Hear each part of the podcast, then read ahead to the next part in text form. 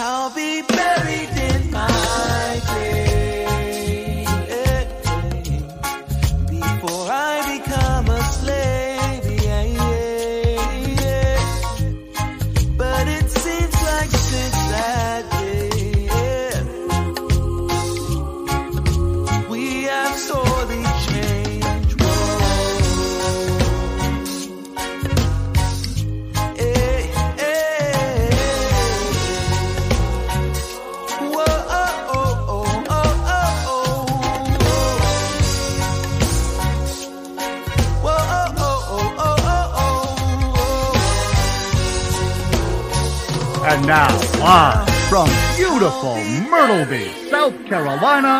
you're watching My Fellow Americans with your host, Spike Cohen.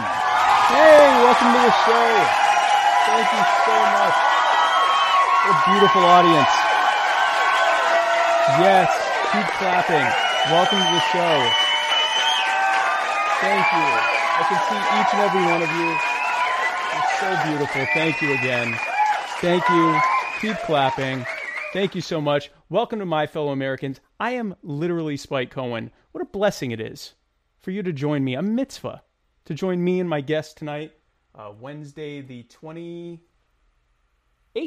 It is. Uh, thank you again for joining. This is, as always, a Muddied Waters media production. Uh, check us out on Facebook. Check us out on YouTube, on SoundCloud. We're on Instagram. Slide in our DMs. I have nothing to do with our DMs. I'm not 100% certain what DMs are, but slide in there. We have a DM sliding person. Uh, so check us out there.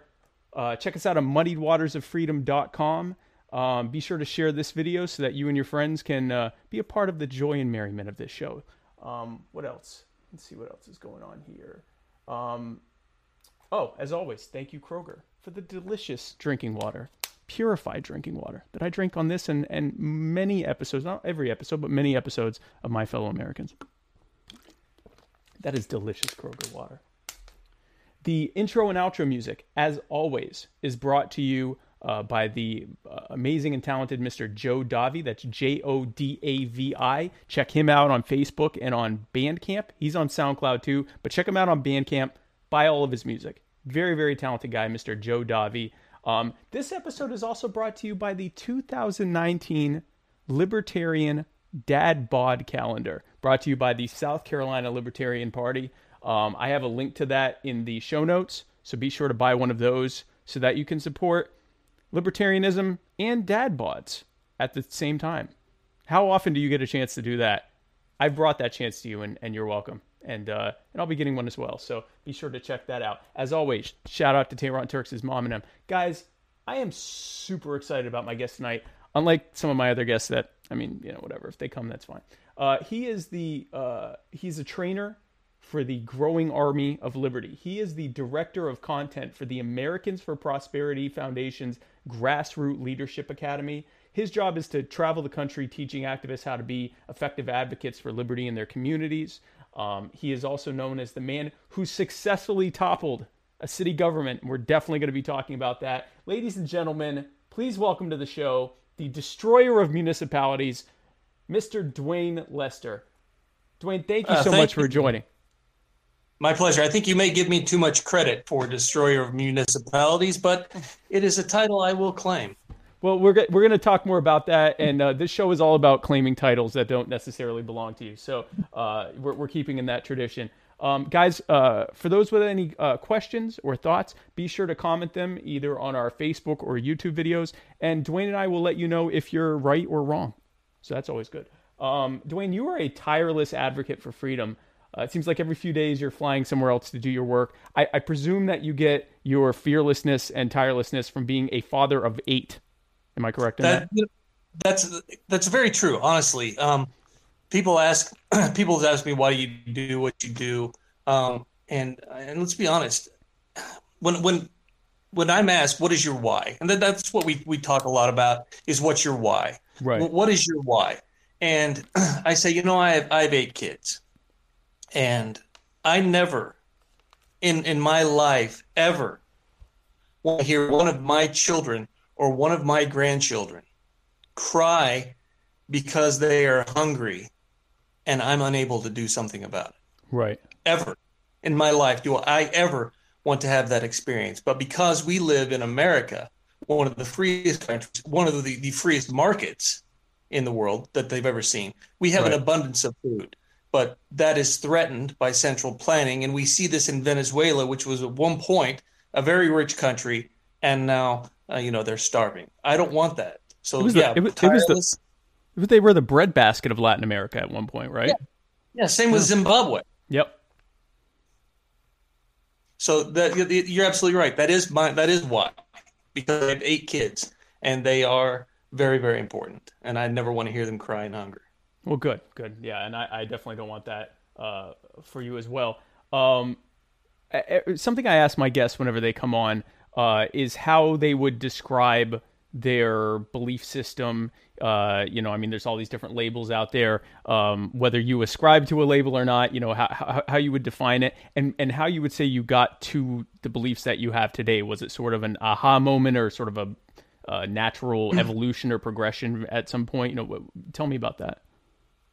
Right. Uh, You know, for a long time, I called myself a conservatarian. Um, I, I and then I would say I was more full fledged libertarian. Okay. Um, in fact, uh, a great. Uh, I love telling this story. Um, if you don't mind, that I was in. Uh, I was doing a training, and we were talking about libertarian principles. Uh, well, just principles of, of liberty. And I took a took what was considered a very extreme position, just for the sake of the discussion. I said, "Well, what if, what if this happened?"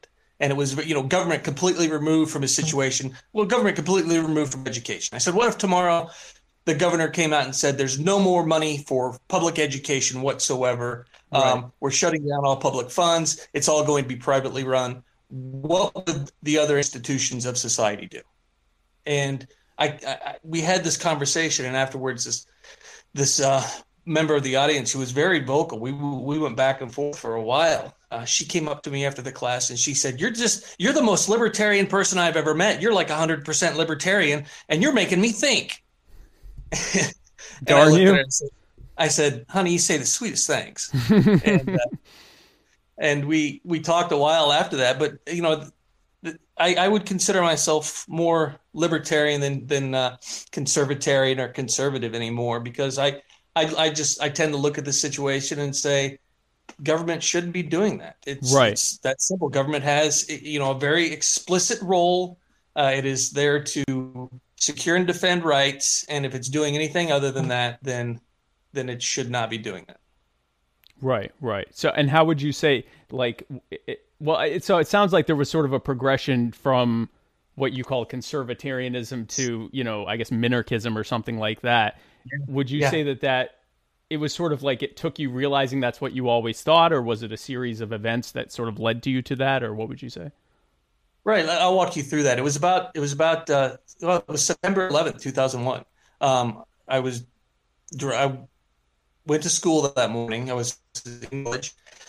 Um, drove to school, sat in the back of this class. I was I was getting a degree in commercial horticulture. I sat in the back of this class on soils uh, because I could rest my head on this table that was behind me because it was a class on dirt. You're going to fall asleep in this class, um, and I did.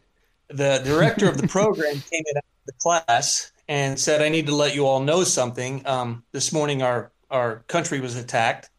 And kind of explained what happened. Right. And I went through the rest of that morning in this state of confusion because at that point in my life, I had not paid attention to politics whatsoever. Uh, Mm. I had no idea what was going on.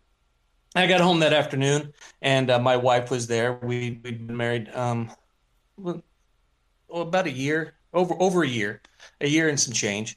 And uh, our four month old daughter was on the floor, and I remember walking in and, and looking at my daughter laying there, and looking at my wife, and I looked at my wife, and I said, "It was a it was a really scary day, wasn't it?" And she just looked at me and said, "Yeah, it was." And I went to work that night, and I didn't again. I didn't really know what was going on, but I was working 11 o'clock at night to 7 in the morning, going to college from 7 in the morning to 2 in the afternoon, and then going home and watching my daughter from 3 in the afternoon until I went to work that night. Right. And uh, I watched my, you know, I slept when my daughter slept. But that night I got to work. We got there about 11. I turned on the radio to listen to the news because, I, again, I wanted to know what was going on. On the radio came this guy named Michael Reagan. I didn't know Michael Reagan from Adam, you know, who he was. I was just listening. And the more I listened, the more I sat there and said, you know, I, I agree with that. And I agree with that. And about two and a half hours into it, I said, Am I am I what they call a conservative? I I don't know. I had Right. no idea. I tell I couldn't tell you the difference between the left wing, the right wing, and a chicken wing. Oh wow. But I wanted to learn. Uh, so I started picking up books anywhere I could find books and reading everything I can read. And I was blessed at that time to have a job where um, all I had to do was keep people from leaving the floor that I was on. Um, I was working at a residential treatment facility, and all I had to do on the overnight was keep people from walking out of the door. And when you're six foot four and you sit next to the door, it's a pretty easy job. that takes care of itself, right? Right. Yeah. it does. And so I had about eight hours a night to read, and I read uh, all the time. I read. I, I, didn't even know what to read at that time. I remember uh, I was I was getting my political advice at that time from a guy named Mancow Muller. I don't know if you've ever listened to his radio Yes. show. Yeah. It's been a while, but yeah, I know who you're talking about. Yeah. So he had this guy on uh, named Jim Marrs, and he was interviewing Jim. He's like, "Go out and read Jim's book; it's fantastic." And I said, "I will." So, so I went to the library and I, I picked up his book and I'm reading it. And I'm like, "Uh huh, yeah, the Rothschilds, right? Uh huh." And wait a second, why are we talking about crystal alien skulls now? Um, so you know, at that point, I didn't even know what to read. So I was like, "Okay, get rid of that." you know, other books. Um, eventually, uh, I got my degree in commercial horticulture. Uh, took a job, uh, you know, uh, the next logical step, and became an armed nuclear security officer, which makes sense. There was Of a method yeah. to my madness. I had, Right. It's a form of horticulture, no? yeah, yeah, yeah. But I found myself in another job where I basically had all day to read, and that's what I did. I read in 2006. Uh, I made a goal of reading 100 books in a year, 100 books, and in early December, um, I finished that goal and set another goal to never do anything that stupid again, because that is uh, just a ridiculous amount of books. That's a lot Um, of but- books. Yeah. yeah. But best book I read that you know, I remember was Larry Elder's 10 Things You Can't Say in America. Hmm. And that's when I started recognizing that I had more libertarian beliefs than I did conservative beliefs. And so I started reading more and more and more, just anything I could get my hands on, Right. uh, to the point where you've seen you've seen my Facebook page now. and I'm always bringing more and more books home. Yeah. Yeah. Um, I've got everything on my bookshelf from uh, from Howard Zinn to Thomas Sowell to you know uh, everything in between. Everything in between. I want I want to know, and I found myself more recently um, finding myself more libertarian than I was conservative, and I look back on what I, what I used to advocate for when I was first getting into this, uh, like in 2003, 2004 Mhm. uh, saying things like, "Well, look, if you're not doing anything wrong, you don't have anything to worry You have about." nothing to worry about, right? Exactly. Yeah. So uh, I look back on that, and uh, you know, a, a little bit uh, embarrassed at my ignorance and what that allowed me to do. Right, right. That's funny. Yeah, it's it sounds similar to to my uh, evolution, I guess you could call it. 9/11 happened, instant neocon.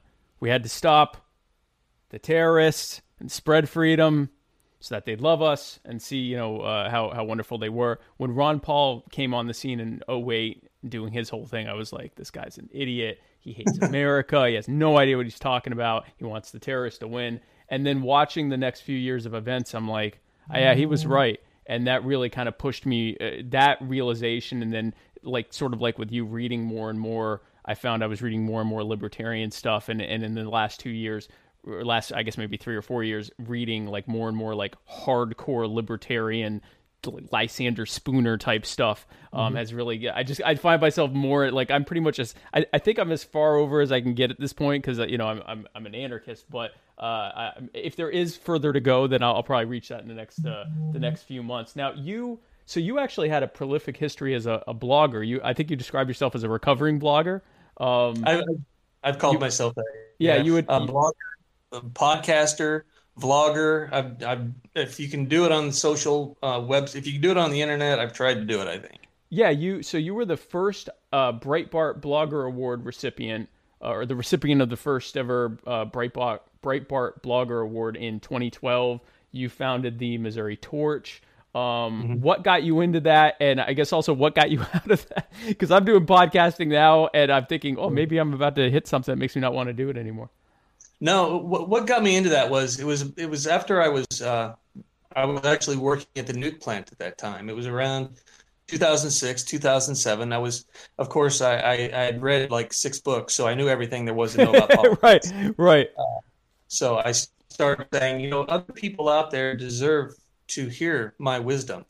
And so I, I started writing on this website called Newsvine. Uh, my friend Andrew Riley introduced me to this website called Newsvine. Okay. Uh, Newsvine, when it started, was actually a really good site because they had rules for their their comment sections and they enforced them. So there was there were no personal attacks allowed. You had to actually make rational, lucid uh, arguments. You Right. couldn't you couldn't be the the typical internet uh, YouTube comment section. and um, so what I found, uh, but it was also very left of center. Okay. There, there was a conservative at that point, a conservative population there, but by and large, it was left of center. And I found that the more I wrote there, the better I got because I could not, I was not allowed to just say, "Hey, here's a, an unfounded conservative opinion you should all appreciate." They would start destroying it, Right. and, and I actually had to learn to back my opinions up. I had to, I had to, I couldn't just state a premise. I had to state a premise and then back my premise up. Uh, so I I got to thank uh, my leftist friends online for making me uh, a better writer and a better blogger. But I was writing so much on Newsvine that my friend Andrew said, You should just start your own website. It's really not that hard. We could do it together. Hmm. He said, You could write content and I could be the, the tech because he's very good at coding. I mean, this guy, uh, when he puts together a website, he's fantastic at it. He, he told me one time, uh, I said, Well, can we do that? He says, It's not can we, it's, you know, why don't we? Right. and he could code to do it. So we started a website uh, in 2007 called All American Blogger. Um, that went until 20, 2014, but in 2012, actually, uh, that's when the Franklin Center and the, and the Heritage Foundation gave me their first Breitbart Blogger Award, Right. and that's that's a, a different story that I'm not going to get into. But it was it was an unexpected honor, and at that time, that was right after Breitbart had just died. oh and, wow. uh, okay. So that was the very the very first one. So that was a, a great honor. Uh, 2014, I started looking around the state of, of Missouri, realized there was no one writing about Missouri state politics, and so I started the uh, the Missouri Torch. Did that for a few years, and then actually uh, decided to to uh, start doing it for money. One thing everybody would always say to me, "How do you make money blogging?" You know, you, you introduce yourself. Yeah, I'm, I'm a blogger. Well, how do you make money blogging? I Right. say when I figure that out, you know, because Right. it's it's tough. But I, I like the the took a- underpants gnome, you know, blog question mark profit, right? right exactly. Yep, That is yep. that is exactly. Yeah, we can do this. Everybody's doing it. It's got to be easy. Uh, no, Right. Right. No. Um, so I I went from doing the Missouri Torch to working for a duff, couple of uh, uh, different outfits, making money where I could, um, and then as I was as I was writing, uh, I took the opportunity to go out to Colorado and go through the leadership program of the Rockies. Fantastic, fantastic nine month program. As as broke as we were at that time, I was still finding a way to get from from Tarkio, Missouri to Denver, Colorado once a month for this program. After that program, I actually went to uh, a GLA class in in Kansas City, and as I'm sitting there, I thought I could I could maybe do this, and I, I applied right there in the class. Uh, interviewed later, did not get the job. Uh, kept at it. They opened it up again, applied again, uh, got the job, and walked away from the uh, the social media blogging world.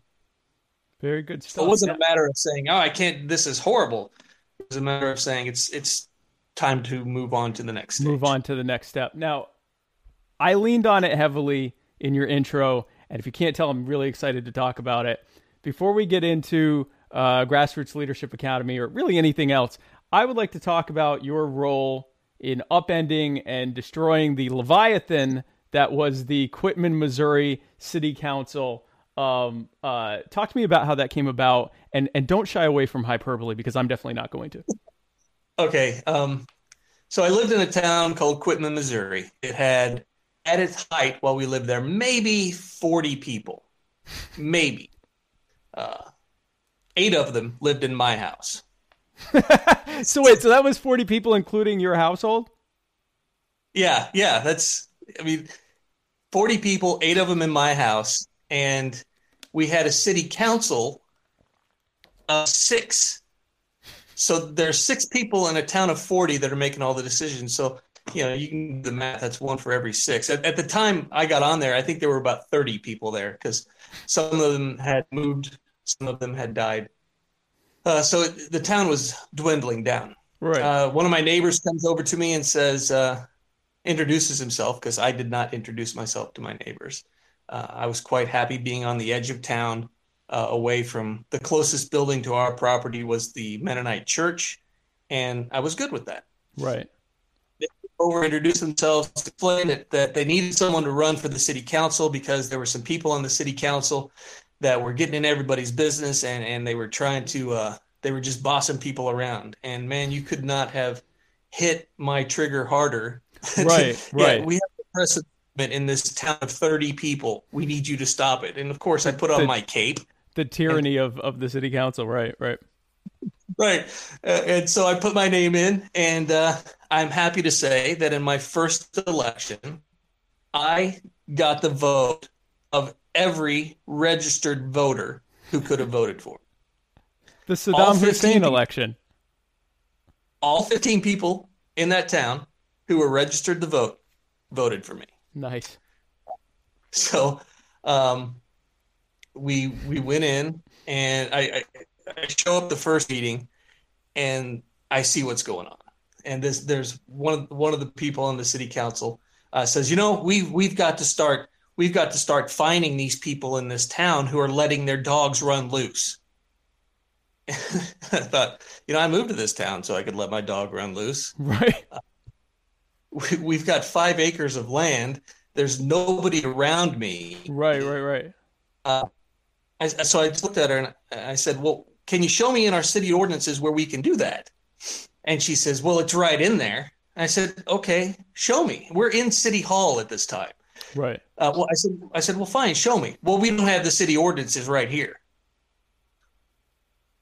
In City Hall. We're in we're in City Hall. Where where are they? Well, they're just they're not here. I said, well, I said if if we can if we have the power to do that, then let's talk about that. But you have to show me in the ordinances where we actually have the, the power to do that. Right. And she says, well, it's in it's in the state it's in the state uh, books too. We can do that. I said, well, show me. So she pulls this book out and she throws the book on the table and says it's right there. I look at the book and and uh, say this says that we can we can uh, charge people a dollar for a license. It says nothing about fining people for letting their dogs run. right. So that was that was my introduction to the city council. It was downhill from there. yeah. It was it was uh, we had we had an another another election uh, not long after it was I don't know it was maybe a year after that I think. Um, two two of the people who were the biggest troublemakers uh, on the city council. One was voted off. okay. There were two two new people coming on, um, and I went to the the city council meeting after that. Uh, this this person who was who was my you know the biggest thorn in the side, uh, she she was voted off, and she says she's the treasurer. She says here's here's the the uh, balance of the city's bank accounts. I went ahead and closed their bank accounts. Was, why why'd you do that? Well, we have to. We have to do that. So hands me these checks for tens of thousands of dollars. And the person sitting next to her, who was best friends with her, says, Well, uh, I'm resigning. I said, Okay, you're out and you quit. She, they said, Yes. And then they turned to the two new people coming on the board and they said, By the way, you two are ineligible to be on the board because you haven't paid your city taxes. Mm. So I turn over here and I look and I say, So you two are off. You two can't be on. You two are out. And I look across the table at the only other person left on this this board, and she looks at me. She was she was in her seventies at that time. she looks at me and she says, "Duane, if I have to do anything, I quit." I said, okay, meeting's over. Let's uh, everyone go home, get out of City Hall. So you at that point were the sole member of the city council then? Yeah, I looked at him. I said, so basically, what you're saying is, I'm chair, I'm treasurer, I'm clerk, I'm mayor, I'm grand poobah of this entire town. And they said, yes. I said, okay, meeting's adjourned. Time to go home. And I second it too. yeah, and, I- and I and I close that. Um, next meeting we have, uh, I think it was two or three weeks later. They show up again. Uh, again, it's just me and this other person, and they show up again. The lady who was the treasurer starts demanding to see where the budget is. I say, I don't. What are you talking about? She says, Well, you were supposed to have a budget done last week. So where's your budget? I said, You were the treasurer up until last week why don't we have a budget? She said, that's not my job now, but the state state order, you know, the state statutes say you're supposed to have a budget. Where's it at? Right. So it was that contentious the whole time okay. until finally uh, I went to our our county commission had a hearing. Uh, what's funny about that is I showed up and they actually closed the committee the hearing down because somebody showed up. I sat down and uh, they all looked at each other and they said, uh, "We need to go into recess." And then came over and said, "What what do you need? What are you doing here?" And they were just stunned that somebody showed up. I think to the county commission hearing, and I said, "I need somebody to come out to Quitman and explain to these folks what's going to happen if we disincorporate the town, if we just do away with the government completely." right. And they said, Well, we can come out and do that. When's the next meeting? Told them when the next meeting was. I went to every house in town, um, knocked on the doors, told them there was a meeting coming up, told them that the county commissioner was going to be there, told them what the purpose of the meeting was to talk about doing away with the city, the city government. So the day comes, the city hall's filled. Everybody in town's there All 30 people. all 30 people. And so we start getting into this, and we go for about an hour with the, the county uh, commissioner explaining what's going to happen. If the town disincorporates, then all the city roads in town will be turned over to the county. Now, all the roads in town are already gravel. There wasn't a paved road in this entire town. Okay. And so basically, what that means is the county's going to gravel all the roads. The gra- county's going to maintain all the roads. We don't need. We didn't even have a city road department anyway. Um, right. So, so that was, you know, people just learning that nothing's really going to change except the county's going to be doing everything. Right. and right. Right. Uh, this, I remember one of them said, "Well, what about street lights?" And the county commissioner said, "Well, you'll have a you'll have the opportunity to pay for a safety light on your property if you want." And I said, "I pay for a safety light. I'll pay for the street light and the safety light." right. And he said, "Well, I don't want to have to pay for my own light." And I said, "Who do you think's paying for it now?" Right. It's you're paying for it now. It's Right, just right, coming out of taxes. Where you're paying for it. Um, so there was bickering. People didn't want to uh, get the the government. I remember one of them looked at me and said, "Why do you want to get rid of this this board anyway?" And I said, "Because I don't want to have to deal with this board anymore." Right. They looked at me like I was crazy. They said, "Well, you don't have to stay on the board if you don't like it, Lester." And I said, "You're not hearing me. Whether I'm on the board or off the board, I'll still have to deal with this board. Right. And there's not a person in this room who has any business having any authority over anyone else in this room because none of us know what we're doing." And they looked at me like like I, I had just called them the worst name in the book. Just, right. Right. Right. I cannot believe you said that. Right. And I said, "Tell you what, um, let's let's adjourn. Let's let's let the county commissioner go, and then we can talk about this some more." So the county commissioner goes outside. It's hot in there. Everybody starts going outside. This older woman who uh, who was on the board with me, the one who looked at me and said, "If I have to do anything, I quit." Right. Uh, she was she was angry with one of the one of the people who used to be on the board, and uh, they went outside. This older lady stands up, and she's got a metal cane at that time. You know the kind of metal cane that comes down. It's got four legs on the bottom. Yeah. Yeah. Yeah. Yeah. She is hustling. I mean, she is moving for the door. And I said, "Where are you going?" And she turns and looks at me, and she goes, "I'm going to go out there and effing kill her." I said, You're going to go to jail. And she said, I don't care. And I said, Meeting's adjourned. Everybody go home. And that was the last meeting that I held in that town. And about eight months later, somebody knocked on my door with a petition to do away with the city government, which I signed. And uh, there is no government in that town anymore. I tried looking up in just into into um to prepare like to research this a bit more. There's no information on Quitman except a, a, a Wikipedia article that says that it's a small, formerly incorporated, unincorporated part of uh, I forget the county in in Missouri, and Yeah, no. um, Yeah.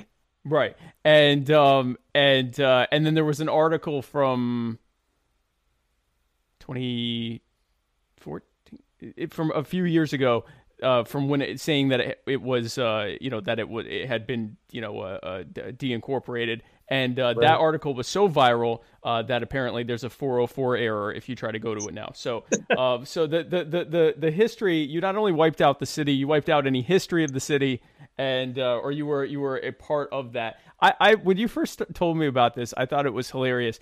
Where I live, uh, we have 72 owners and an HOA, and I think that's ridiculous. That you know, 72 owners and an HOA. Why do we why do we need one with that few? 30 people with a city council of six. I think that's hilarious. But the thing is, you know, we talk a lot about the you know the federal government and the oppression and tyranny that comes from the federal government and the mismanagement and all of that stuff and and then some of us will talk about it you know the state level things that are happening and those are all valid things but so much of the tyranny that happens on a day-to-day basis is at the municipal level it's at the city and, and, and county level Oh yeah, you're absolutely right. You you uh you have some folks with just a little bit of power and and they just go nuts with it. right yeah and and there's absolutely no there's there's no almost no governor on that. Uh, I we had I've I've been renovating this house that I live in for what seems like forever um, because we refuse to go into debt to renovate this house. So we, whenever we get a little bit of money, we do what we can with it. And Right. as we're renovating, believe it or not, when you when you do demolition in a house, there's rubble, um, which tends to pile up at times. right And so there was stuff in our yard occasionally uh, for two years straight. And um, we'd have this person who would walk past our house, and she, they were on the city council. And I remember I had the, the chief of police call me one day and say, Duane, can you uh, can you come down to City Hall? I need to talk to you. right And I said, that is never good. Um, so I went down there and they explained to me that they needed to give me a letter to show that uh, to deliver a letter from the city council saying I needed to clean up my yard. And that angered me because m- my first thought is uh, who complained about it? Not one of my neighbors has complained about this. right Uh, what role? Why? Why does the government have a role in in using force to tell me to clean up my yard? That's not at all the proper role of government. right And so they turned the super libertarian man at that point. And so I I showed up to the city council meeting and they uh, asked if there was anybody who wanted to make a comment. And so I stood up at that point and gave this big long speech explaining how I, I went. I, I mean, in this speech, I, I noted uh, Bastiat. I, I quoted the law. Uh, this, this is another town of 1,500 people, and I'm there going. Furthermore, French economist Frederick Bastiat wrote in the law, and they're like, "Who? What?"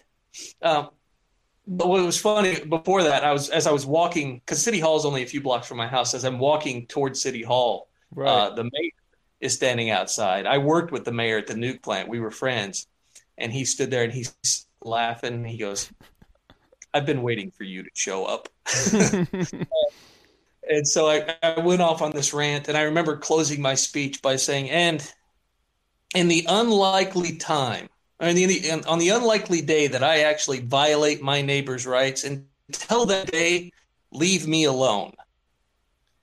And so um, we haven't had too much problem with the city council after that.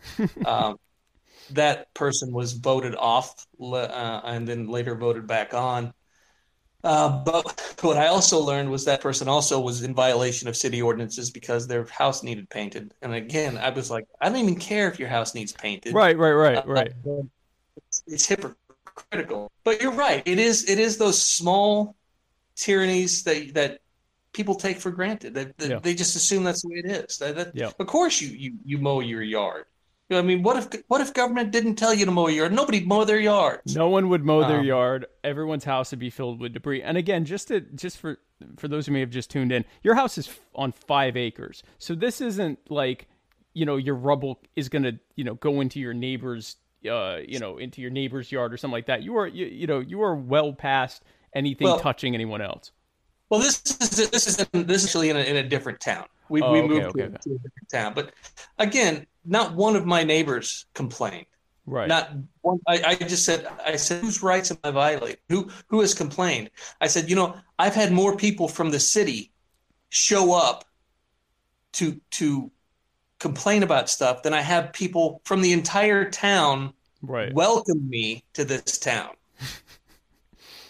That's that's a problem. We talk about the fact that that oh well, community is just not what it used to be anymore. Well, that's because government's not what it used to be. yeah. When government was limited, community could thrive. But now we, we don't recognize these nanny state laws. Everybody thinks about nanny state laws as being something like Michael Bloomberg in New York telling you you, you can't get a large cup. But a nanny state law is a city ordinance that tells you how high your grass can be. Because that's somebody saying, I don't want to have to go talk to my neighbor. I want I want a letter from the city council. I want guns pointed at this person telling them they have to mow their lawn because I'm uncomfortable talking to my neighbor. Right. I That's wanna- a.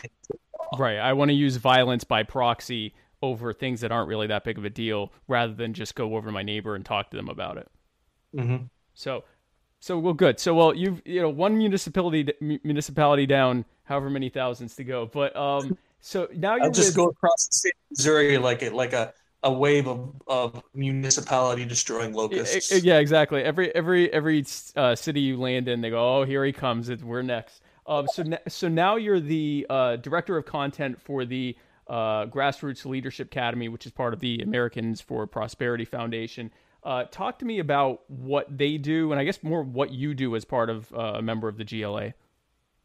Well, GLA is, like you said, part of Americans Prosperity Foundation. We're active in 36 different states, and we host all kinds of trainings focusing on on everything from understanding uh, the importance of, of key institutions in society, understanding that government, what government's role is, and how other key institutions such as education or business or community, the roles they should play in their proper role, and how they're being uh, how they're being inhibited from exercising those because government has just has grown to the point where those institutions have atrophied. We, we Right. talk about that. We, we teach people how to how to actually organize in their communities, how to how to start making a change. We teach people the power of economic freedom, what freedom looks like, how to how to be a better advocate for it, how to uh, recognize when you when you see external barriers that are keeping people from from reaching their full potential, how to recognize them, but not only that, but how to address them and how to break through them. Um, how to how to address internal barriers that keep people from from reaching their full potential. One of, the, for example, there's a common internal barrier uh, that I, that I see uh, on, on every side. Uh, that this idea that if government doesn't do it, it won't be done. Right. And again, that's something that that Bastiat talked about too. Bastiat talked about the socialist. He said the socialist thinks if we don't want government to do it, then we don't want it done. Then we don't want it or we done, think right. it shouldn't be done at all. Yep. Um, that's not that's not what what the belief is. The belief is government has a role, and these other key institutions can pick up these these uh this the slack. And and uh, to Tocqueville talked about that when he talked about the fact that where you'd see a a uh, a French ruler or or or English lord doing things, you see Americans forming associations. That's how things used to get done. Right. Uh, we talked a lot about that, but mainly we. The short version is when I'm at church, uh, people say, "What do you do?" I, I say, "I get to go all over the country and make friends and teach them to fight for freedom, whatever that looks like." Very good. Very good. So you actually so you travel the country and I, I enjoy watching your you know your updates on where you're traveling to and so you you travel the country and basically there are people that have signed up for these I guess workshops, classes. I'm not sure what they'd be called, and then and uh, for different types of certification, uh, and then you you're going and and kind of walking them through that, and you know how what what is your typical role in doing that kind of stuff? Well, there, there are different kinds of presentations we give. We have what, what are called certifications, which are which are six week courses. We have three different levels of, of certifications where we learn the very basics of grassroots organizing, from from recognizing the key institutions to how to take leadership roles, how to organize people, how to take people from being in a network to actually forming communities that can create change. And then we have what, what are called uh, insight to actions which are more standalone presentations, which might be uh, something like, um, well, one of the more recent ones I, have given is one called American Trade, uh, Fantasy Island, or Treasure Island. Right. And just trying to understand uh, how trade brings prosperity to, to countries. Mm-hmm. So these insight to actions are standalone on a specific topic that we can we can come in one evening, give this training, introduce people to Grassroots Leadership Academy, what we do, uh, and and help them understand different topics or, or skills that can promote freedom in their area. Cool, cool. So and so my go- my role would be I I, I come in, um, I work with the the field director there to see what their needs are for that evening. Uh, the activists show up. I, I, will train the activists in whatever, answer their questions, work with them um, as late into the night as they want to stay, and then uh, go to the the hotel and uh, do it all again the next day. That's cool. And you're in Tampa right now, right? Right now, we're in Tampa. We're actually revising our level two curriculum for next year. Cool, cool. Yeah. So our uh, you're actually close to our uh, I guess flagship studio for Muddied Waters Media is in St. Petersburg. So that's all right. Yeah. So um, the who are typically the kind because I, I was trying to figure that out. Who are typically the kinds of people who sign up to receive to you know go through your your different curriculums? And you know what are the kind so like what would you say is the most commonly cited goals that they have in going into them? You know we we have a very uh, diverse group of people who come to our to our trainings. And and some people show up because they, they have a problem in their, their neighborhood or their community. Right. They want to learn the skills to do something. They're right. tired. You know, the most one of the most common things I hear is I'm tired of yelling at the television. I want to do something. Uh, right. Uh, so these folks that they will show up, they'll learn, and a lot of them apply. I have I've gone out and applied what we've done. Um, there are people. I think we've had 11. I think it was 11 graduates of our program in New Hampshire are now in state legislature. Oh wow. Um, which is not much for New Hampshire. I mean, that there's 435 people in their state legislature. I think if you're like the ninth caller, you get in the state legislature in New Hampshire. So it's like a slightly but, larger version of Quitman. It, yeah, it's it's it's absurd in, in New Hampshire. They have uh, literally 435 people in that small state. It's the largest state uh, government, I believe, in the country. Uh, but we, you know, people people have gone through our program and, and used the skills we've taught to defeat uh, uh, income tax uh, levies. I, I, believe in Steubenville there was they defeat helped defeat a, an income tax. That was something they those folks organized on their own. Um, we, we've seen people take action all, all across the country using what we've taught to promote freedom and and uh, lessen the growth of government. That's awesome. Um, do you have so people that you know uh, are are there? I'm trying to picture. You know, are there people that are they sign up for your curriculum because you're giving sort of a in many cases a, a more a broad based idea of freedom and how it works. And mm-hmm. I would imagine you get people uh, that you know they sign up for the curriculum because there are specific things they want to fight and then they get in and for example they hear you know about american trade and maybe they don't quite agree with that. Do you get a lot of people that they come in for one reason and end up kind of bucking against what the curriculum is or? You know the the i won't say no. There are people who, who come in and they they disagree with what we teach and that, that's fine. Uh. I, am not going to to say everybody has to just to think the same thing. That's of not course. what we're at. We're not not out to create a hive mind by any means. Right. Uh, but there are people who who occasionally will show up and and maybe they're not there to learn. I don't know. I'm not gonna uh, uh, assume their motivations, but yeah. I mean, it's just like any audience. We, we all we see everybody who gets who gets uh, hecklers or people like that. It's fine. So are they actually? I mean, you get like actual hecklers, or just people that you could tell are maybe not feeling the the curriculum. There, there's I've seen some folks who who come in uh, in, in a recent. It was interesting because we had some folks who who were more supporters of of a protectionist trade policy in the same room with people who were uh, members of a, a very libertarian organization. And so it was interesting at times to just sit back and watch the, the conversation between those two groups. Um, because w- what I find interesting about that, and I, and I actually appreciate that, um, there's a guy named Dan Bongino. I don't know if you've ever heard of him. He was, Yeah. He's, I've met Dan a couple times, and it was at a FreedomWorks event.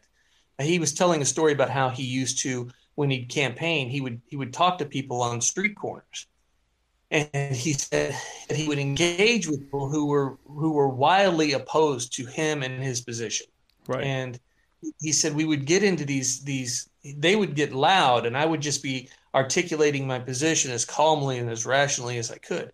He said I knew that I would never get through to them. I knew that I would never be able to change their mind. But there were people in the crowd who were watching right.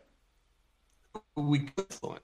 And it, it goes a lot to it goes almost back to to uh, my leftist friends online who helped me improve as as a as a writer because that gives me the opportunity to hear the oppositions to, to our principles and to our our positions and our policies and be able to articulate rationally and calmly uh, our principles in a way that that people can hear and appreciate Right. Yeah. And and and now now that you're sort of a full fledged libertarian, you can get it equally on the conservative side as well, or if not equally, then quite a bit.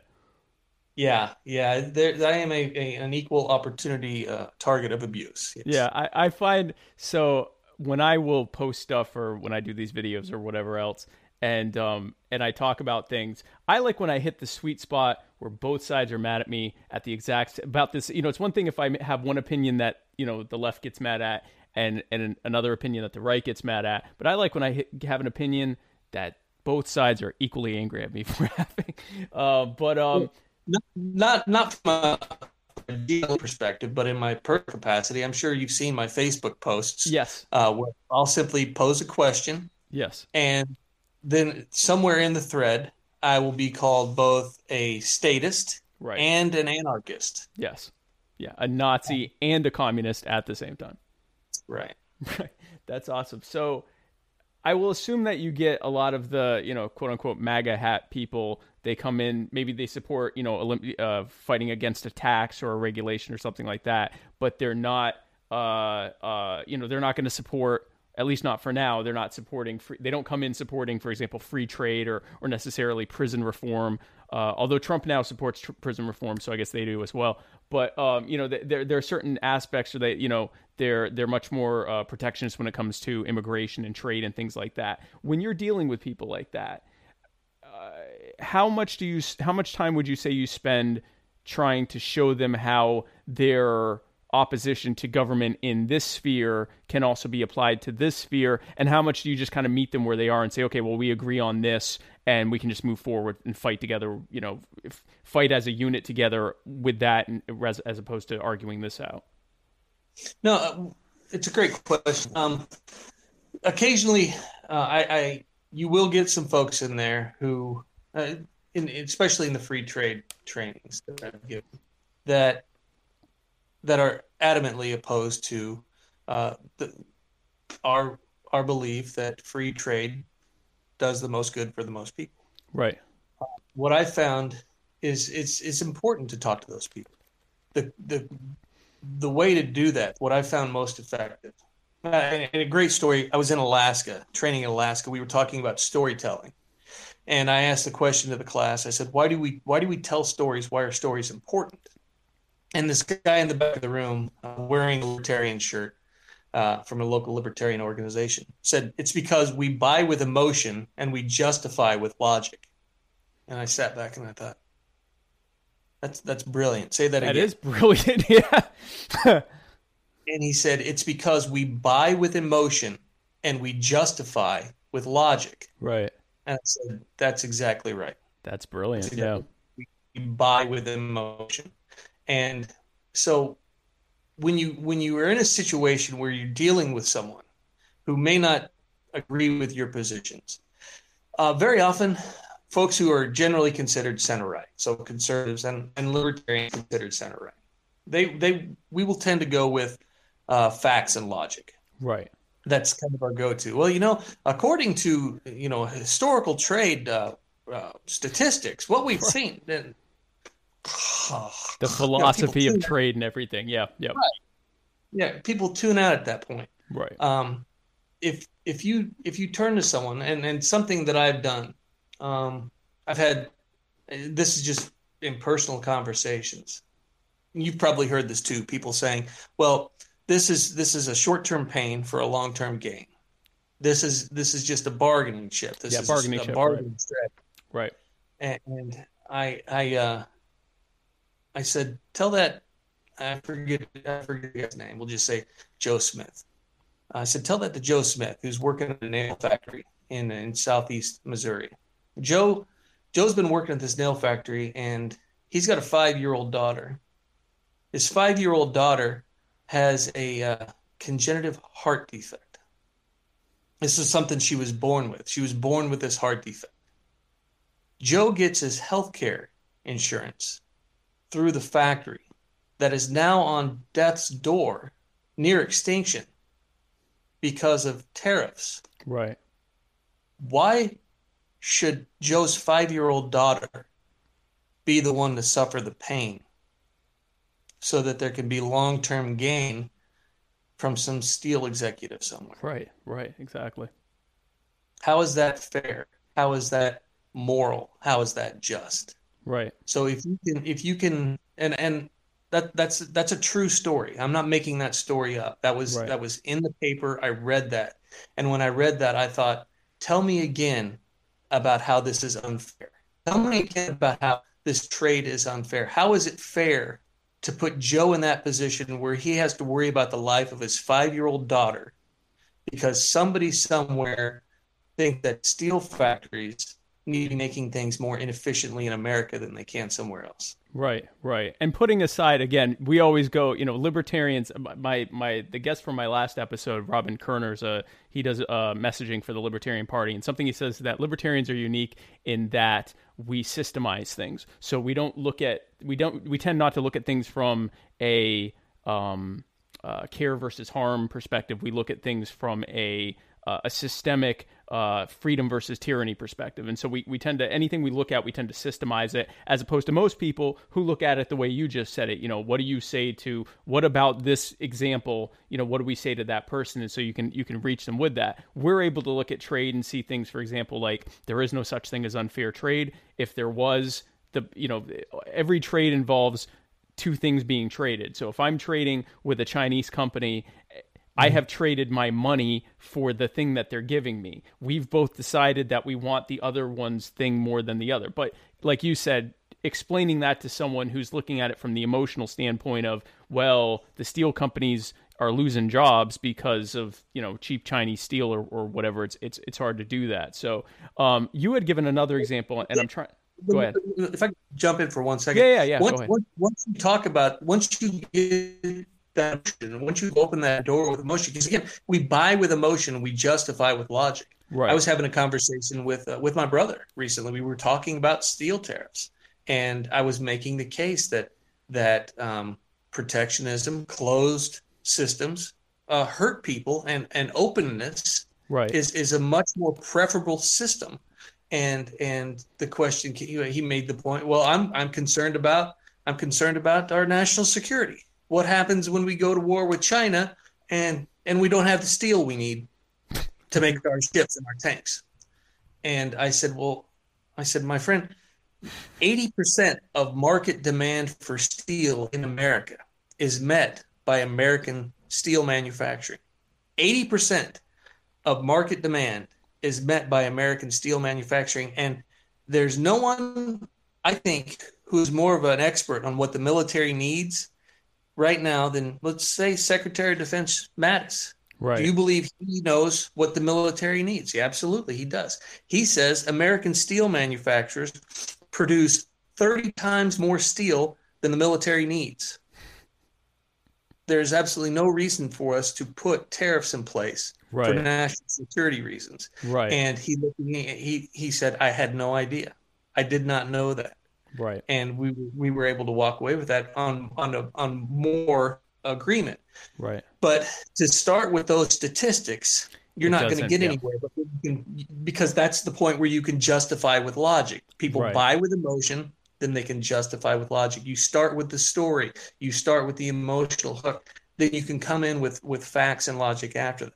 Right, because if you if if you start if you start with the logic, they say tell that to such and such Oh, who yeah. lost their steel job and and you and you've lost them. So uh, putting aside the fact because I've heard that before, not just with steel but just in general, like the incoming the the pending the the the uh, war that's going to happen any moment with China, because it's very common that the two largest mutual trading partners go to a war so that they can both end up destitute and lose millions of people on both sides. That's that's definitely going to happen any minute now.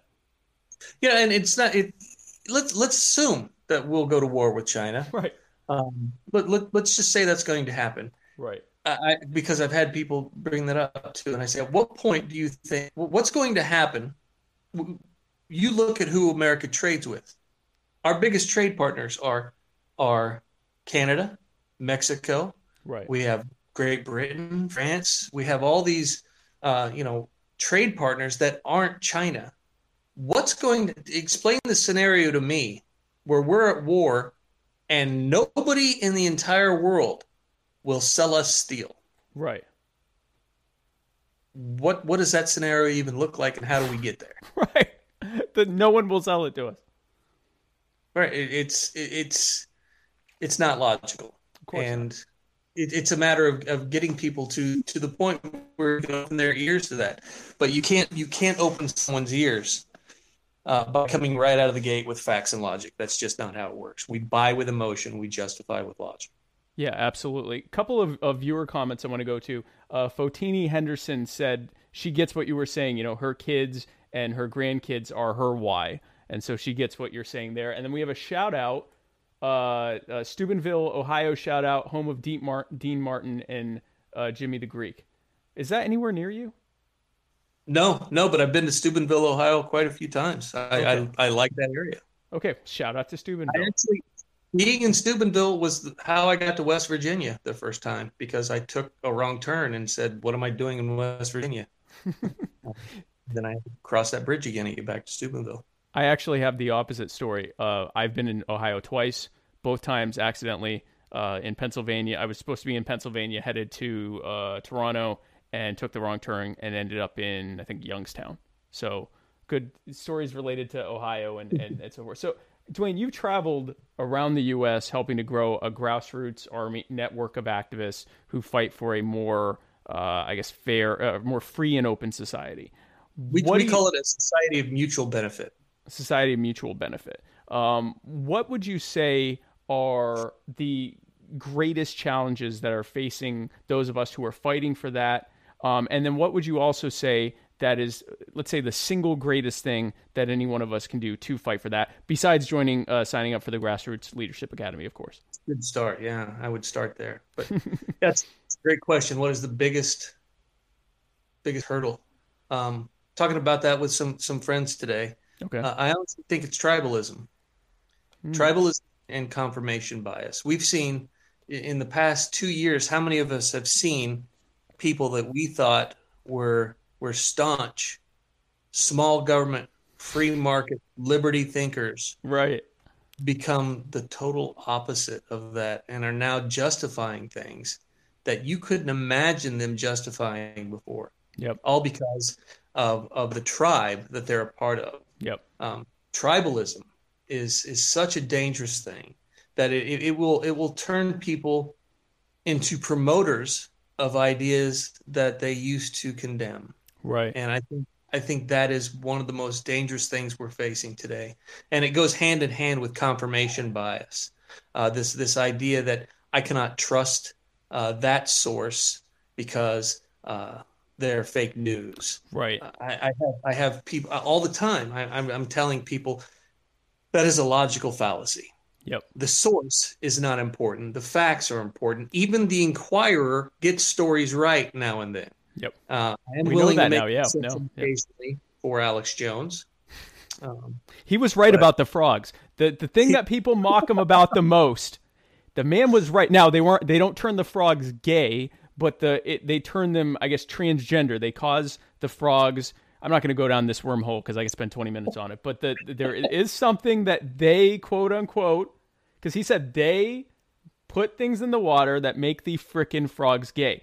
The structure of that sentence, they are putting things. It's a, a byproduct of an antidepressant or something like that. So the, in the water, so that they are putting things in the water that uh, uh, have been shown to uh, ca- speed up or uh, accelerate or cause a process where frogs go from one biological sex to the other, and which makes them because they all go to that one sex. Uh, they're, they turn them into females. They're then unable to reproduce, and then they die. So gay, no, but they do turn the frickin' frogs transgender or transsexual, and we mock him mercilessly about that at our peril. R.I.P. the frogs. Uh, go ahead. So that's thank you. Good night. yeah, exactly. So yeah, that's that. Thank you again for tuning in. So yeah, so uh, yeah, and especially in the era now of video. Okay, great. The video came from CNN or it came from Bloomberg or on the other side it came from Fox or from Red State or whatever. It's video or it's audio. You can see or hear the person saying the thing that's being asserted. You can see the thing being done that's being asserted like you said, the confirmation bias or the reverse confirmation bias, where it's like, well, it came from that, I can't believe it, and it Mm-hmm. didn't come from my tribe. That's so that I, I agree with you. That's a major issue. So what and what would you say? I guess again, short of signing up for the Grassroots Leadership Academy, is is like the single biggest thing someone can do to fight for that that society of mutual benefit. You know, one thing that I, I, I am adamant that you need to do is understand your principles. If you if you can understand the principles that that have built prosperous free societies throughout history, if you can understand those, then you can you can discuss intelligently, logically about almost any topic. Right. Uh, that was one thing that I learned in in the leadership program of the Rockies. We had these uh, things called speak outs that we would do, where um, during after lunch, the the one of the leaders of the uh, leadership program would pick people in the class. You would have to explain a position or answer a question right. and you would have to do it by identifying the principles. And I remember uh, the first day we did this in my class, uh, they warned us the week before it was going to start next, or the month before it was going to start next month. Uh, we just finished lunch. I really had to go to the bathroom. Really had to go to the bathroom. Right. Lunch is ending. I stand up, start to go to the bathroom. They say, "Oh no, you don't." Duane, stop. I turned around. They were starting speak out and had the impression that I was trying to escape. really just had to go to the bathroom. Right. And and they said, uh, you need to tell us should the United States government fund the CDC? I'd never even considered that, never even thought about that. Right. Uh, but the way they had to structure our, our answers to that was by first stating, what is this a question of? So I had to say, this is a question of the role of government. Our principle, uh, then we had to, again, we had to think, what is the proper role of government? right. This is a role, this is a question of the, the role of government. The proper role of government is to secure and defend our rights. And then again, I, I go to this guy a lot, but I went to Bastiat and I said, Bastiat says that that a, a legitimate, just government can only take action that we as individuals can take. We can only use force to secure or defend our own rights. Therefore, government should only be able to use force to secure and defend our own rights. Therefore, government should not be able to take the property of one person to fund an organization that studies germs when the free market can do that Can do itself. that. So, no, the government should not fund the CDC. And they said, you can have a seat. And I said, I'm going to the bathroom. That's what I need to do. I'm gonna have a seat in the bathroom. Yeah. Uh, but you, you really need to understand your principles. Uh, Right. I would think a very close second to to understanding the principles of, of a of a prosperous free society. Second to that is learn how to tell a story. It, you got to learn how to tell a story. I can't emphasize that enough because we buy with emotion and we justify with logic. We we keep seeing people come at these come at these uh, Thanksgiving or Christmas dinner debates with facts and logic, and then you get what you said earlier. Tell that to the person who's sleeping in their car tonight. Right, right, right. You've got to learn to tell a story. Okay, very good, good stuff. So, thank you again for joining me. I'm going to give you a chance now to give me any final thoughts you have, anything that you wanted to talk about that we didn't cover. Uh, plug anything you want to plug for Grassroots Leadership Academy, any upcoming events, anything, any new certifications, anything you want to talk about. The floor is yours. We've got we've got certifications coming up. I mean, we've got all over the country, 36 different states. Check check your. Uh, you can go to I think it's grassrootsleadershipacademy.org. Yep. There's an upcoming events uh, section there. You can look at that. But one thing I, I, I want to emphasize, um, one thing that I learned through my own just activism, is you can you can make a difference. We that that is one of the the biggest cop outs you will hear. Well, I can't make a difference anyway. They're all they're all crooks. Political power comes from two sources: people and money. And we can you you can get people involved. You can do this, and, and the more you can drill down, the more local you can get, the more powerful you get. I remember writing for All American Blogger. I wrote an in depth five part, week long series on illegal immigration that had absolutely no impact on the debate at all. Right. None. I wrote an article about a state senator in Missouri, and that state senator called me that afternoon. Oh, wow. So you can make a difference because the fact of the matter is, most people aren't even trying anymore. I remember sitting in a, in a state senator's office and I was watching their legislative aide uh, answer the uh, listen to the voicemails that they got, and I said, "How many how many voicemails or calls does the senator need to get on a specific issue for the senator to take notice of that issue?" And he said, five or six. Oh, wow. Five or six calls out of a state of six million people. Five or six calls, and that senator will start to pay attention to that issue. You can make a difference. Don't don't think that you can't. it, it is it is it is possible for you to do this. It's just a matter of, of breaking through that internal barrier that that we can't make a difference and and taking action. It's uh, the biggest the biggest barrier to grassroots success is is what I'm sitting on right here is is the couch. That's the biggest barrier because apathy apathy is a dangerous thing. It's people just like sitting, but you can get people off the couch. You can motivate them, and a lot of the skills that we teach in in, in GLA can help you do that. Very good. So I have uh, we again we have the uh, the link there, but it's grassrootsleadershipacademy.org. We also have the link to um, GLA on Facebook, so they can definitely reach you there. Duane, thank you again for for joining us. If you can stick around for a minute, uh, I'm going to talk to you during the outro. But uh, but thank you again for joining. It was great. I hope to be able to have you on uh, again in the future. Anytime. I love this stuff. Cool, cool. So guys, thank you again for joining us. And my fellow Americans, thank you for joining me and Duane. Uh, be sure to check out Grassroots Leadership Academy. Uh, also, check out the Libertarian Dad Bod Calendar.